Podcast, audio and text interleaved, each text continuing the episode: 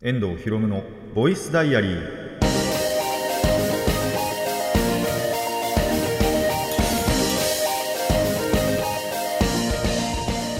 ラジオの前の皆さんこんにちは。遠藤博夢のボイスダイアリー。パーソナリティの遠藤博夢です。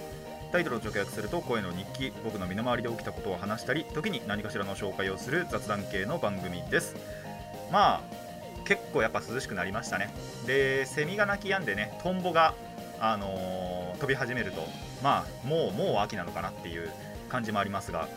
何かっていうと結局まあ歩いてるとやっぱ暑いですね。あのーなんか動いてたりすると。でやっぱり暑くってあのー結局家に引きこもってモンハンばっかりしている夏と変わらないライフスタイルを 送っているところでございます。多分これからもほとんど変わらない。あんまりでそうあのーちょっと前にそれこそマルチしてる時だったかな。マルチした後かな。にちょっと友達とかと話した時にとかとっていうか友達と話した時になんですけどあのよく卓球やってたやつですね。がまあもう卓球はいいだろうって言われたんで多分卓球これからやらなくなるんで やらなくなるんだと思いますね。でその分一応まあ散歩なんかはねやっぱ涼しくなってきたんでやるんじゃないかななんていう話もしたんですけどまあそれもどうなるか分かんないかなっていう。なんか結局散歩してるよりもねモンハンの方が楽しいんでね。結局なんかやれる時にはモンハンしかやんないのかなと。まあ多分ピクミンもイベントとかがをやればねコミュニティデーっていうのが1ヶ月に1回必ずあって。でそこで1万歩歩くとあのーバッジがもらえるっていうイベントがあるんでそういう時には絶対歩くと思うんですけどそうじゃないと歩くモチベーションないんですよねやっぱり。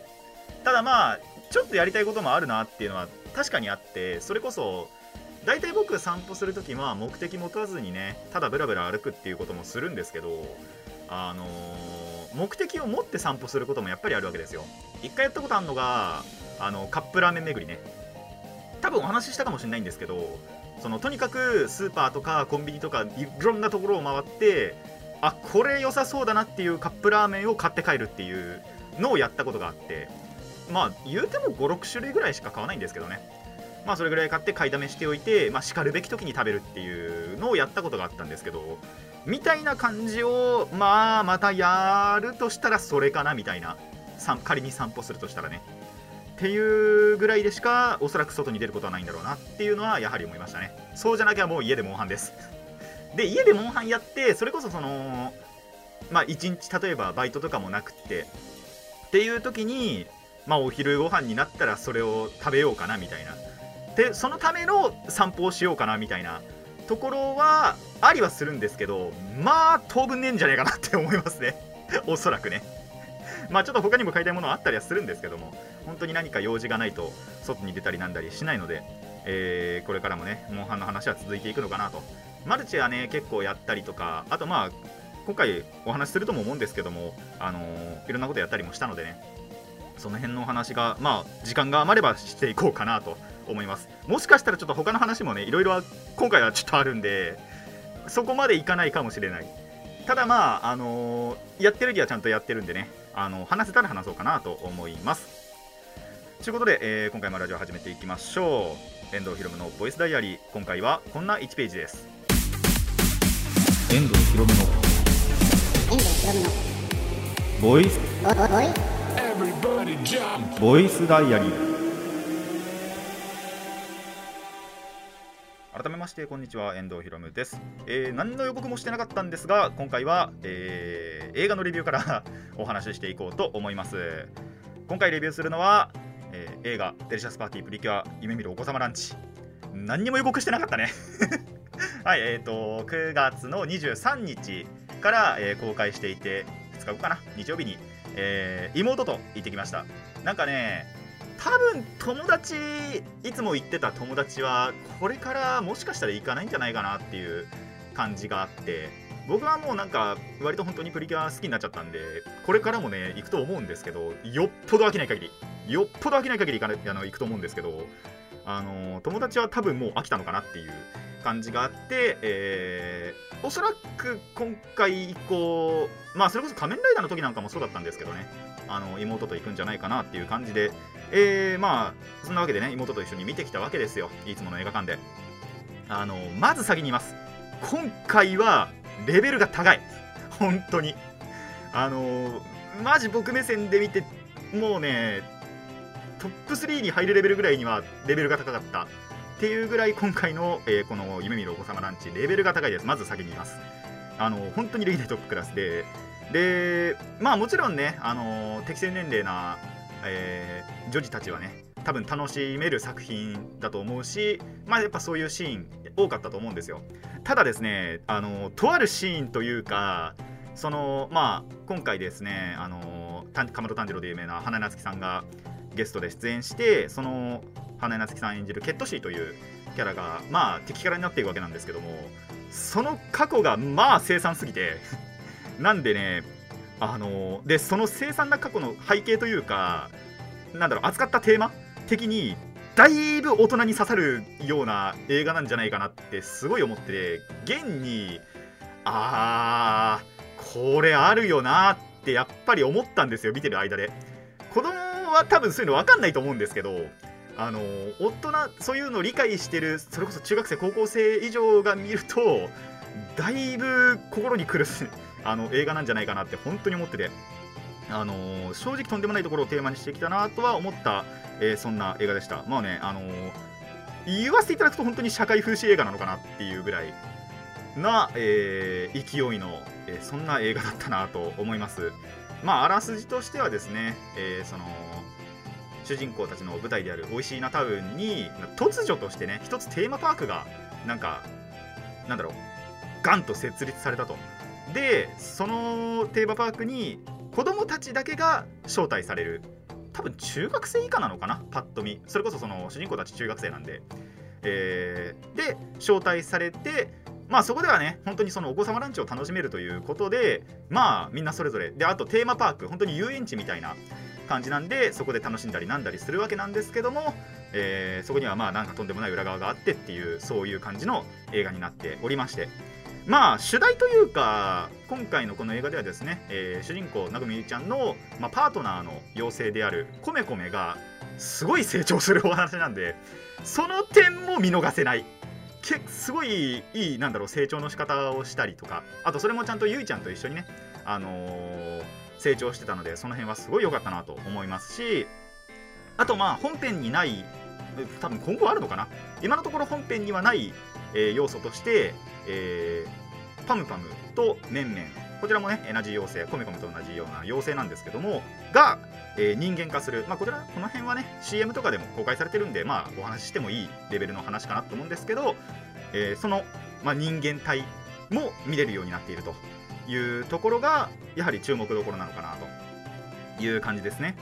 っていうところでですねそういったちゃんとその本編を見てるからこそのお楽しみっていうのももちろんあるんですけども本当にその作品として映画1本として見るだけだったら、えー本編の方本当にその今日朝でやってる「デリシャスパーティープリキュア」を見てなくても心にくるものがあるんじゃないかなと思ったそんな作品なのでねもしそれこそまあなんだろう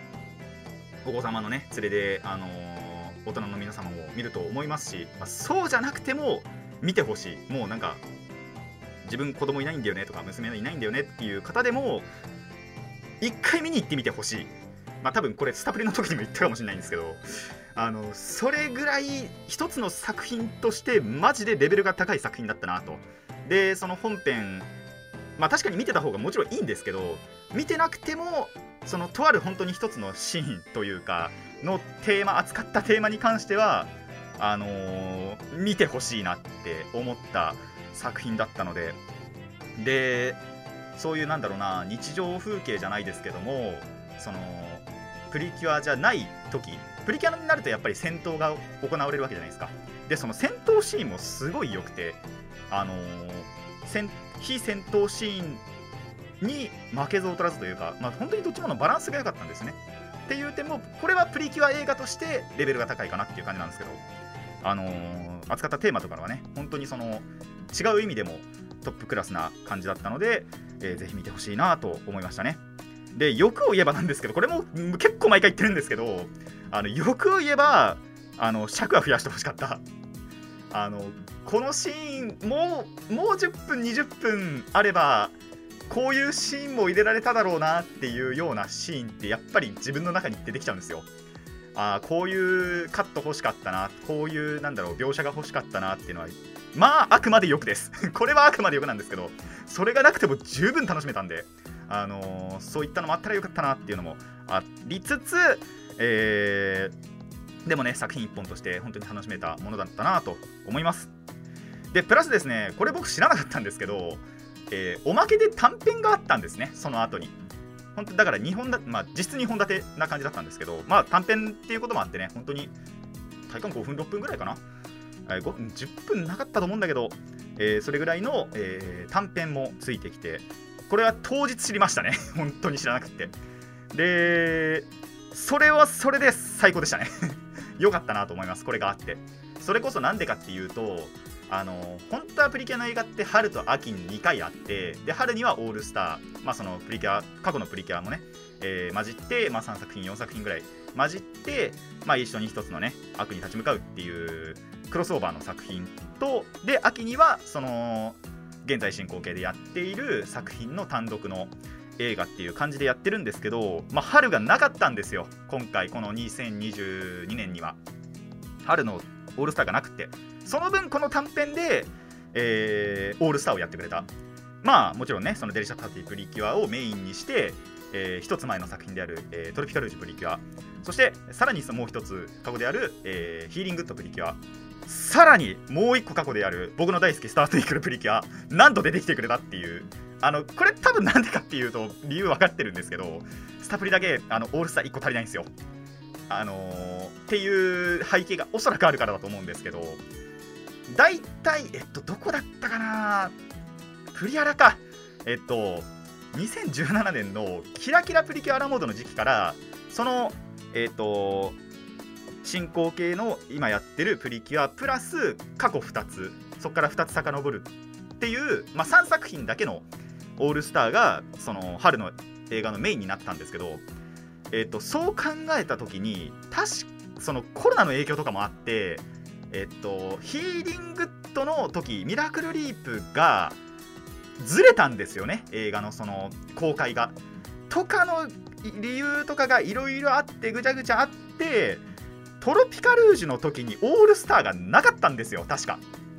っていうことでスタ結果スタプリがオールスターで1回弾かれちゃってっていうことで今回多分ここに持ってこられたんだろうなって思ったんですけどいやー久々にねキラヤバを浴びれてよかったなと思いましたね。これは完全にオタク語りなんですけど。っていう感じで。まああとこっちはですね本当になんで過去作も見てないと楽しめないあのー短編にはなっちゃうんですけど同時上映なんでねあのーほ一般のお客様にはちょっと申し訳ないかもしれないんですけどただ見てほしいなと。あの普通に純粋にあのーそれこそその本本編っていうか何？最初のメインとなる映画を吹き飛ばしてギャグシーンしかないんであのそれはそれで楽しめるんじゃないかなと。ただ過去作見てると本当に面白いっていう作品ではあったりするので、まあ、そちらもぜひ注目してみてください。でね今回はね、まあ、最近あの最初にも言った通りあの妹と行ったんですけどこんだけレベル高かったんで友達にも見せたいなっていうのは本当にあってでちょっとそれに関して考えてることもあるので、まあ、実践したらお話ししようかなと思います。しなかったらしないと思います。それを実際にやんなかったらね。とかあと友達が乗ってくれなかったら、えーまあ、お話はしないと思うんですけども、えーやろうかななんて思ってることが一つだけあるのでやったらお話しします。ということでねもうそれこそこの映画見終わった後ももう帰り道でずっとねあの妹とオタク語りをしてたんでぐらい今回は結構いい映画だったんでぜひね、あのー最初に最初っていうかあの中盤にも言いましたけどもプリキュア本編見てないという方でもぜひ見てほしいそんな作品だと思いました。ぜひね、あのー興味を持ってくれた方は映画館に足を運んで見てみてください。あのまだ劇場でやってる間でね。間に、えーぜひ見に行ってみてください。以上、えーデリシャスパーティープリキュア夢見るお子様ランチのレビューでした。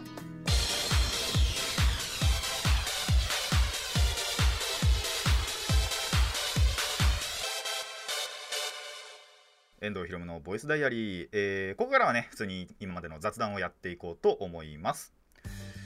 でそんなプリキュアに、まあ、ちょ間接的に関わった、えー失敗話があるのでまずはこちらからお話ししていこうと思うんですけどそえーあのーまあ、今回ね映画が公開されたということでその映画に関するグッズがあのプリキュアの公式ショップのある、えープリティストアで発売されるっていうのがまあそれも妹から聞いたんですよ。あのーそう。おまけの方の短編も当日に知ったっていうのはその映画館に行ってから知ったんじゃなくてその前に妹から聞いたんですよね。それまで CM とかやってなかったんで本当に知らなくて。で今回グッズの方もそのこれも出るんだよねっつって妹から見せられて買いに行くしかねえなって思ったんですよ。なんでかっていうとさっきも言ったんですけどあのスタプリのグッズがあるから。あの短編の方ではねスタプリまで4作品であの関わって、えーいたということでそのスタプリまでグッズが出るんですよ。で缶バッジとアクリルスタンドが出ててでアクリルスタンドはもうどうしても欲しかったんでもう発売した次の日ぐらいにはまあ一番近いプリティストアである横浜に行ったんですね。でまあいざ横浜行ってでプリティストア行って行ってみたらで缶バッジは事前にツイッターの方であの売り切れたっていうのは知ってたんですよ。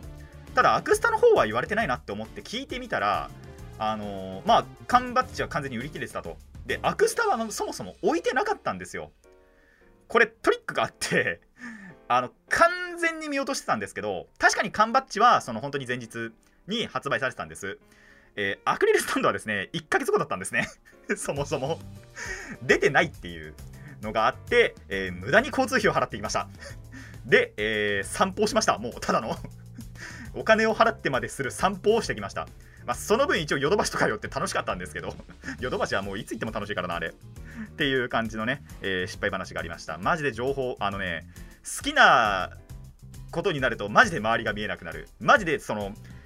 このえっとまあ具体的にこの日ってのは決まってないんですけど10月発売としか書いてなくってアクスタの方は。でえっとバッジもその時にまた再販しますよっていう話は確かあったんですけど、まあ、バッジは別にそのランダムなんであんまりそのそこのガチャにはね つぎ込みたくないなっていうのがあってアクスタだったら確実なんでだからアクスタだけ買いに行こうって思ったらそもそもないっていうところがあったんですけどまあちょっとだけ散歩を楽しんだかなっていう、えーそんな感じですね。完全に失敗しました。っていうのが、えーまず1つ目、まあ、プリキュアに関する失敗でした。えー、そしたら次はちょっとこんなお話をしようかなって思うんですけどこれはまあ失敗ではないんですけどちょっと困った話。本当にちょっとだけなんですよ。ガチでその迷惑な客とかじゃなくてバイト中の話なんですけどあの迷惑なお客さんとかじゃなく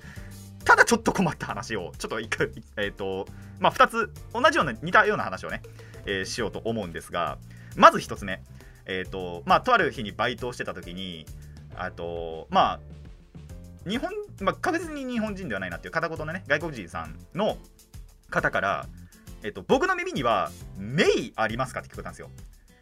メイってなんだと思って。まあ普通にそのまま取ると5月じゃないですか。なんだそれと思いながら。でそれで僕がマジでその単語に対して理解できなかったことを、えー見越してその外国人さんがまあその携帯です。翻訳アプリかなんか翻訳サイトか分かんないんですけどの画面を見せてきたんですよ。そこに何て書いてあったかっていうと米って書いてあったんですね。で米ってベイって読むじゃないですか。でそっちを聞き取れなくってでしかもベイそっちで言うのって思ってそりゃ分かるわけねえわって思ったのがまず一つ。なんでこれに関してはちょっともう一つ言わせていただきたいのがああのーこれなんで外国人さんにが聞いてらっしゃったらなんですけどあのーライスで伝わるからと思ってさすがに。どんな日本人でもライスぐらいわかんじゃねえかなと思って。まさかベイあの 音読みの方で言われるとは思わないっていう。米かライスだったら伝わったんですけどベイはわかんねえわっていう。ちょっと困った話でした。でもちゃんとそれあの画面やっぱ見せられて米って分かったんであお米ってなってちゃんとお米の方にはあの誘導したんですけども。っていうことがまあちょっと困ったことその1でその2あのこれは完全にまあ僕の知識不足ではあるんですけどもちろん。ただ今の若い人その言い方しないんじゃないかっていうのがまあ一つあって本当についこの収録の前日の話だったんですけどえっ、とそのご年配の方から揚げナスのおみおつけを探してるって言われたんですよ。おみおつけってなんだと思って今言わないじゃないですか普通。でその後特徴とかを聞いてあこれかって思ったのが味噌汁だったんですよ。知らん知らんと思って。そっちのなんだろう言い方って確かにおみおつけっていう単語はもちろん知ってるんですよ。聞いたことあるんです。ただそれが何かっていう意味までは調べたことなかったんですよ。あおみをつけっていうのがあるんだなっていう。でその字面からなんかおひたしみたいなものなのかなって思ってたんです僕は。だからそんなんないよなって思いながら特徴聞いたら味噌汁だったっていう。あのインスタントのナスとか入った味噌汁あるじゃないですか。お湯かけるだけのやつ。のことを言ってたらしくってあこれと思って。あのちゃんと商品にも揚げナスの味噌汁って書いてあるんですよ。お身をつけって言うなよと思って。いや分かる人は分かると思うんですけど若い人言わないんじゃないかなっていうっていう感じの、えーちょっと困った話でした。ぜひとも味噌汁だったら絶対伝わると思うんでね、あのー難しい言葉を使わないでいただきたいなと 思いましたね。っていうのが、えー最近ちょっとだけ困った話でした。あ全然いけるな。っていうことでじゃあちょっとねここからはね、あのー純粋に僕が美味しかったなっていう話をするんですけどもあのー今の冷凍食品ってすごいんですね。その全然気にしてなかったんですけどやっぱりその仕事柄ね冷凍食品の納品とかをすることもあってその時にたまたま見つけてしまったんですよ。冷凍食品の油そば。僕油そば大好きなんでね。あのーまあ見かけると大体油そば食べてっちゃったりするぐらい油そば好きなんですけどもあのーまさかあると思わなくてラーメンとかがあるのはまあもちろん知ってたんですよ。での直接それを納品してたわけじゃないんですけどちょうどその納品したものの冗談かなとかに油そばの文字を見かけてえ今あるの？っていうことでその日ではなかった見つけたその日ではなかったと思うんですけど多分まあでもすぐぐらいには買ってその後。で食べてみたらまあ美味しいことだったんでね。あのあ今の冷凍食品ってすげえこんなのもあるんだなって本当に思いましたね。作り方としてはどちらかっていうとスパゲッティとかに近くて冷凍のスパゲッティとかに近くてあのまず大袋があってでその中にまた、えー、と袋で包装されてるんですよビニールっていうか。でそれその上の大袋を外してで中にあるビニールはそのかぶせたまんま、えー電子レンジに入れて温めてでその後、えー、と封開封してから皿に移して食べるっていうタイプの、えー油そばだったんですけどもまあちゃんとねあの途中で味変でオーストラ油も入れたりして食べてみてまあ普通に美味しかったっすねあれは。やっぱ冷凍食品って侮れねえなって最近思いました。ただやっぱりねあのー量はやっぱり少ないじゃないですか。ここでもう一つ天才のひらめきしちゃって2つ買えばいいんじゃね？と思って。まだやってないんですけど実は。ただ2つ買っても確か500円いかないんですよさすがに。で500円いかないのに店と同じぐらい食える。これ天才ではと思って。たので、えー今度実践してみようと思います。いつかね。いつか実践してみようと思います。っていうのが一つ。ただあの美味しかったしそこから他の冷食もちょっと食べるようになったんですよね。あんまり買わなかったんですけど。あのなんなら僕の部屋に冷凍庫あるんで電子レンジじゃないんですけどね。電子レンジはなんでリビングの方リビングっていうか、あのーキッチンの方の使わなきゃいけないんですけど自分の部屋に置いとくだけ置いといて食べる時だけあのリビングで食べるっていう。ことはあのーこれからできるなって思ったんでやっていこうかなと思います。で皆さんぜひ実践してほしいのがあのーまあラーメンでも何でもいいんですけどラーメンとか今だと焼きそばとかもあるのかな。あのー片焼きそばか。を2つ買うんですよまず。でまあ2つ買っても4500ぐらいだと思うんですおそらくね。なんでそれで500円で買って2つ買ってでどっちも同時に温めてどっちも同時に丼に盛ればまあ本当に4500円で2人前とか3人前とか食えんじゃないかなって思うので大食いの方はぜひやってみてください。おそらくお店に行くよりも安いです。おそらくね。ただ美味しさはもしかしたらお店の方がね美味しいかもしれないんでさすがに元祖の方がね。っていうところはあるんですけどもあの手軽にかつ、あのー安くそして多く食べれるという点では結構いいなんだろうやり方なんじゃないかなと思うのであのー大食いの方はぜひ実践してみてください。僕もいつかね油そばでやってみようと思います。じゃあ最後にちらっとだけもう話別にしなくてもいいけど、えーさせていただくとあのやっとですね僕が最近よく使っている総中根という武器があるんですけどそれの全属性揃えることができました。まあ全属性って言っても無属性がないんですけどね。あのー本当は、えっと属性なしっていうのもあってまあそれはその分攻撃力が高かったりもするんですけど、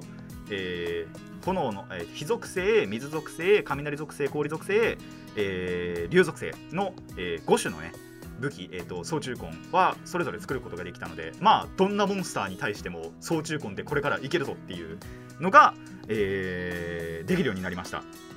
でプラスですねあのー、マスターランクのクエストって結構やっぱり駆け足でいっちゃったんで本当に必要だなって思ったもの以外は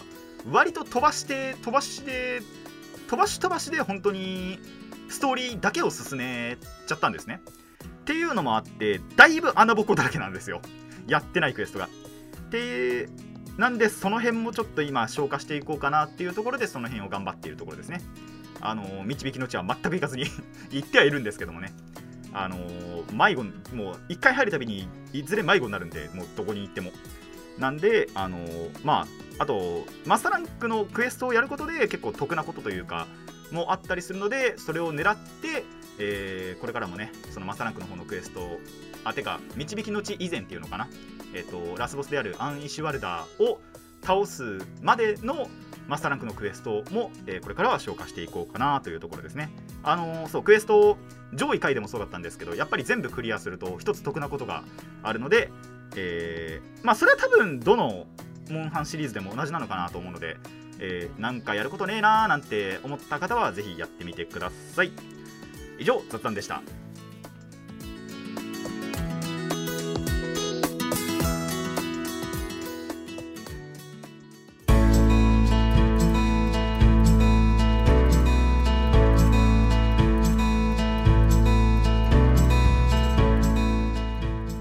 遠藤ひろむのボイスダイアリーそろそろお別れの時間になってまいりました。えー、この番組ではお便りを募集しています。ラジカスネットのメール送信フォーム、またはツイッター、そしてマシュマロまでお願いします。質問や感想、えー、トークのリクエストなど何でも OK です。たくさんのお便りお待ちしています。ということでね、今回もいろいろ話してきたわけですが、え次回、あ、これは予告しとこう。次回もレビューは多分入ります。ただ映画ではないですね。映画ではないんですけど、まあ、とあることのレビューをおそらく、えー、していくんじゃないかなと思うので、そちらはお楽しみにしていてください。まあ、そのためにね、あのーまあ、この収録のもう次の日にはなっちゃうんですけど、あまあ、これやると特あ特定されちゃうのか。っていう感じでもあるんですけども、あの一大イベントがね、ちょっと控えているので、もうコンディションを万全にしなければという 思いではあったりするんで、ちょっと最近またね、あの波が来てて、眠れなくなってる時とかもあったりするんで、それをなんとかね、解消して、もうちょっとコンディションを万全にして、そのイベントに備えたいので、ちょっと、その、デビューもね、気合入れてやれたらななんて思っています。まあ気合入れてないレビューそんなないけど 今回のねプリキュアなんかも本当に気合入れたい結構マックスレベルで本当にねあの語りたい映画だったしまあ妹ともね結構語り合ったりしたのでそれぐらいいい映画だったな本当にいいもの見れたなと思ったりあとまあちょっとしたエピソードトークですけどその後にねちょっとやりたいこともあったので実はそのまま家に直行したわけではなくちょっと実はね他のところに行ったりとかっていうのもあったんですけどそれもね実践実践じゃないですけどもあの実行できてよかったなと思いましたね。あのー、できなかったらできなかったらよかったんですけどまあできればしときたいっていうことをちょっと一個あって。まああのー、ちらっと言っちゃうと要はお彼岸のね時期だったんでちょっとお線香をあげていきたいなと思ってたんですがあの家族でこの日に行こうってなった時にちょうどバイトで行けなかったんでちょっと僕だけね1人遅れて、あの、お線香をあげに行ったっていう。なんで直接家には戻らずに、あの、違うところ行ってただそれもあのできるかどうか分かんなかったんですよね。その家に人がいるかいないかっていうところもあったんでまあいてよかったなっていうところで本当にその日はねまあ結構なすこと全部できたのでよかったかなという感じですね。まあその後失敗したんですけど その後失敗したんですけどね。あのちゃんと見てなかったんであの無駄に散歩をしたする羽目になったんですけども。あのただそれはそれでヨドバシがね結構楽しかったんでまあ総裁かなっていうところですね。何も買わなかったんですけどね結局。あこれ面白そうだなとかあこれすげえなって思ったりとかあのやっぱガチャガチャ見るとねすげえテンション上がるんでそれを見るだけ見てあのガチャガチャ引かずに帰るっていう せめてガチャ引いてもよかったかなとちょっと思ったんですけどね。今のガチャってやっぱすごくって300円ぐらいならまだ出せるんですけど500円のガチャとかあるんでちょっと手出しづらいなってね思いつつ、えー、皆さんにはぜひ引いてほしいんでね。あのー、このガチャ面白いよみたいなのがあったらそれなんかも募集したいなと思います。まあその辺はねあの Twitter とかマシュマロなんかでお寄せください。ということで、えー今回はここまでといたしましょう。だそう実はねこの収録の後にももう一つやらなければならないことがあってちょっと今週すごいなっていう予定ずくめだなって思ったんで、まあ、今週っていうか週末だけですけどね、えーそれなんかも、えーこなしていきたいと思います。というわけで今回はここまでといたしましょう。遠藤ひろむのボイスダイアリー。ここまでのお相手は遠藤ひろむでした。次のページもお楽しみに。